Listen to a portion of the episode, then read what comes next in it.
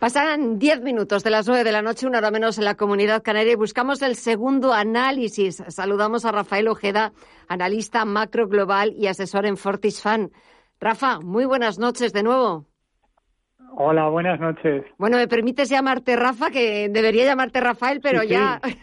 No, no, que va, que va. Todo el mundo, todo el mundo me llama por Rafa. Pues, pues perdóname por el atrevimiento, pero bueno, eh, Rafa. Bueno, echamos un vistazo a los mercados. Hoy esa reunión del Banco Central Europeo. A ver, ¿con qué nos quedamos? ¿Qué destacarías? Bueno, pues yo lo que destacaría es que ya lo comenté ayer y lo he comentado también en otros medios. Eh, eh, Christine Lagarde lo tiene clarísimo, es decir, va a apoyar y va a ayudar hasta donde sea necesario para que la economía europea eh, no, no, tenga ningún problema. Es decir, eh, tenemos muy claro que en Europa hay países que van a salir de la crisis mucho más reforzados que otros, un, países que van en primera y otros en segunda velocidades, pero lo cierto es que estamos todos a una, que el COVID nos ha pillado a todos con el pie cambiado y, tenemos que salir de esta. Entonces, Christine Lagarde ha dicho que independientemente de que la inflación suba por encima de lo que ella tiene previsto que, suba, eh, no va a subir los tipos de interés. De tal manera que eso ha dado un espaldarazo a los mercados y han entendido que bueno que, que no va a haber subidas de tipos por lo menos en los próximos dos o tres años y eso es un gran impulso para las bolsas porque obviamente si el bono no sube pues no hay alternativa real a la inversión en bolsa y por tanto, bueno, pues esto es un, buen, un buen eh, catalizador para que las bolsas suban. Eh, sí que es verdad que después de esa reunión del Banco Central Europeo, después de ese comunicado, el efecto más rápido que hemos visto ha sido en los mercados, en los mercados de deuda y por ende, pues también eh, las más beneficiadas han sido las compañías más endeudadas. Lo hemos visto, por ejemplo, en la bolsa española. ¿Qué te ha parecido? Claro, tiene todo el sentido. Es decir, vamos a ver, el gran problema que hay ahora mismo es que eh, si tú en estos momentos ves los tipos de interés y dices tú, bueno, pues es un buen momento para apalancarme y para endeudarme porque con una financiación extremadamente barata puedo comprar activos o puedo crecer y eso está muy bien. Pero claro, si yo en la situación en la que yo me puedo encontrar en este momento de pues unas bajas bajas ventas, etcétera, tengo ahora mismo un apalancamiento muy elevado pretérito, es decir, que ya lo tengo. El gran problema que yo me puedo encontrar es que eh, la deuda pues eh, suba. Entonces, claro, si los tipos de interés suben, yo estoy condenado a refinanciar mi deuda a tipos muy superiores a los que tengo. De tal manera que me puedo encontrar con que mi compañía pueda directamente entrar en suspensión de pagos.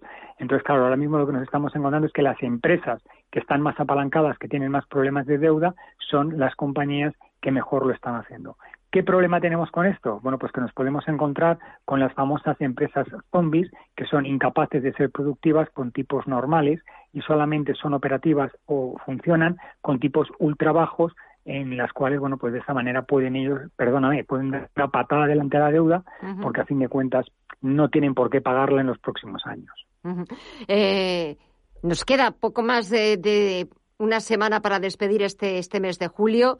Eh, el verano, perspectivas, estimaciones, ¿nos va a dejar eh, poder desconectar un poquito o, va a haber por ahí alguna sorpresa que nos haga volver a todos eh, antes de tiempo? Yo creo que no, que va a haber, que la volatilidad va a estar presente permanentemente. Lo normal hubiera sido, pues, bueno, fue el año 2019-2018, que realmente, digamos, estamos en una bolsa de aceite, nosotros tenemos más o menos calculado la rentabilidad que podemos ir obteniendo, los bonos están más o menos donde están, el petróleo, la economía funciona de una manera normalizada y de tal manera tú puedes como planificarte, ¿no? Pero en esos momentos tú no puedes planificar los casos de COVID que pueda haber la semana que viene o dentro de dos semanas. Tú no sabes si va a haber un estallido o va a haber cualquier problema. No sabes la demanda petrolífera que puede haber o puede dejar de haber. Eh, no sabes si va a haber de repente cancelaciones masivas de, de ingleses o alemanes si nos encontramos con cancelaciones o con cierres perimetrales. Y todas esas cosas ahora mismo no las sabemos. Como no las sabemos, pues es, absolutamente imposible eh, calcular, calcular el impacto. fíjate que ayer leí que, que todavía no es claro todavía no, no, sabemos a ciencia cierta si realmente se van a hacer los Juegos Olímpicos. Es decir, es que está todo, todo encima de la mesa. Es decir, que, que podrían incluso cancelar los Juegos Olímpicos. Tú imagínate como para estar tranquilos. Es decir, ahora mismo eh, no podemos estar tranquilos, desgraciadamente, Y, lo que nos estamos encontrando es que, por ejemplo, los analistas eh, macro en Estados Unidos consideran que el bono norteamericano que en el mes de marzo estaba en el 1,70 y debería estar rondando el 2%, pues está a camino del 1%. Entonces, ¿qué es lo que ocurre? Que bueno, si el bono norteamericano en lugar de subir está bajando, será por algo. Y eso es lo que también está ayudando a que la bolsa norteamericana suba.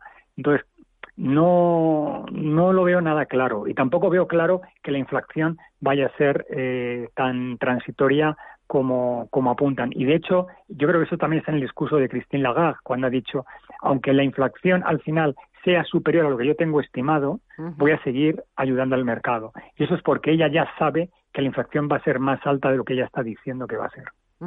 Eh, tenemos un Banco Central Europeo acomodaticio eh, y, por cierto, mañana una decisión que depende mucho del Banco Central Europeo y que tiene que ver con la posibilidad de que los bancos del sistema financiero vuelva a repartir dividendos. Eh, ¿Cómo lo ves? Todo el mundo, sobre todo todo el sector financiero, pendiente de esa decisión del Banco del Banco Central Europeo.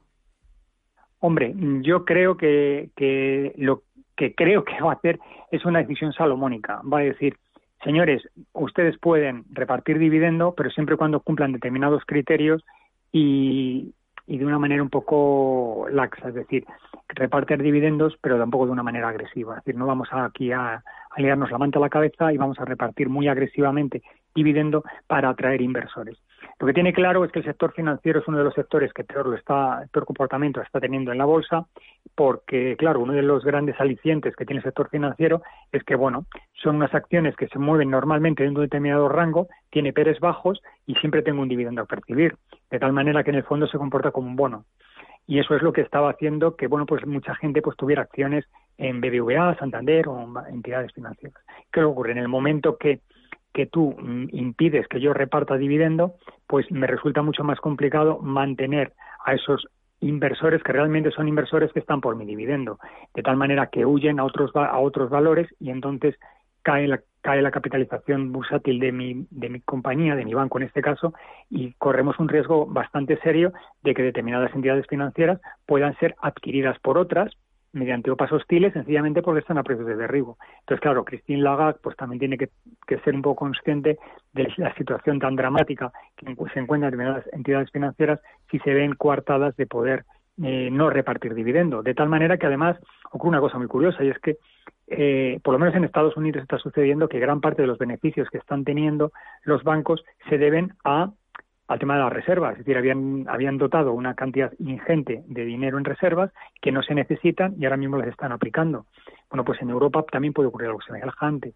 Si al final mm, tenemos más reservas de las que necesitamos, pues quizás pudiéramos aplicar algo de esas reservas y de esa manera tener los bancos en una situación más propicia para repartir dividendos y que sean más atractivos para los inversores.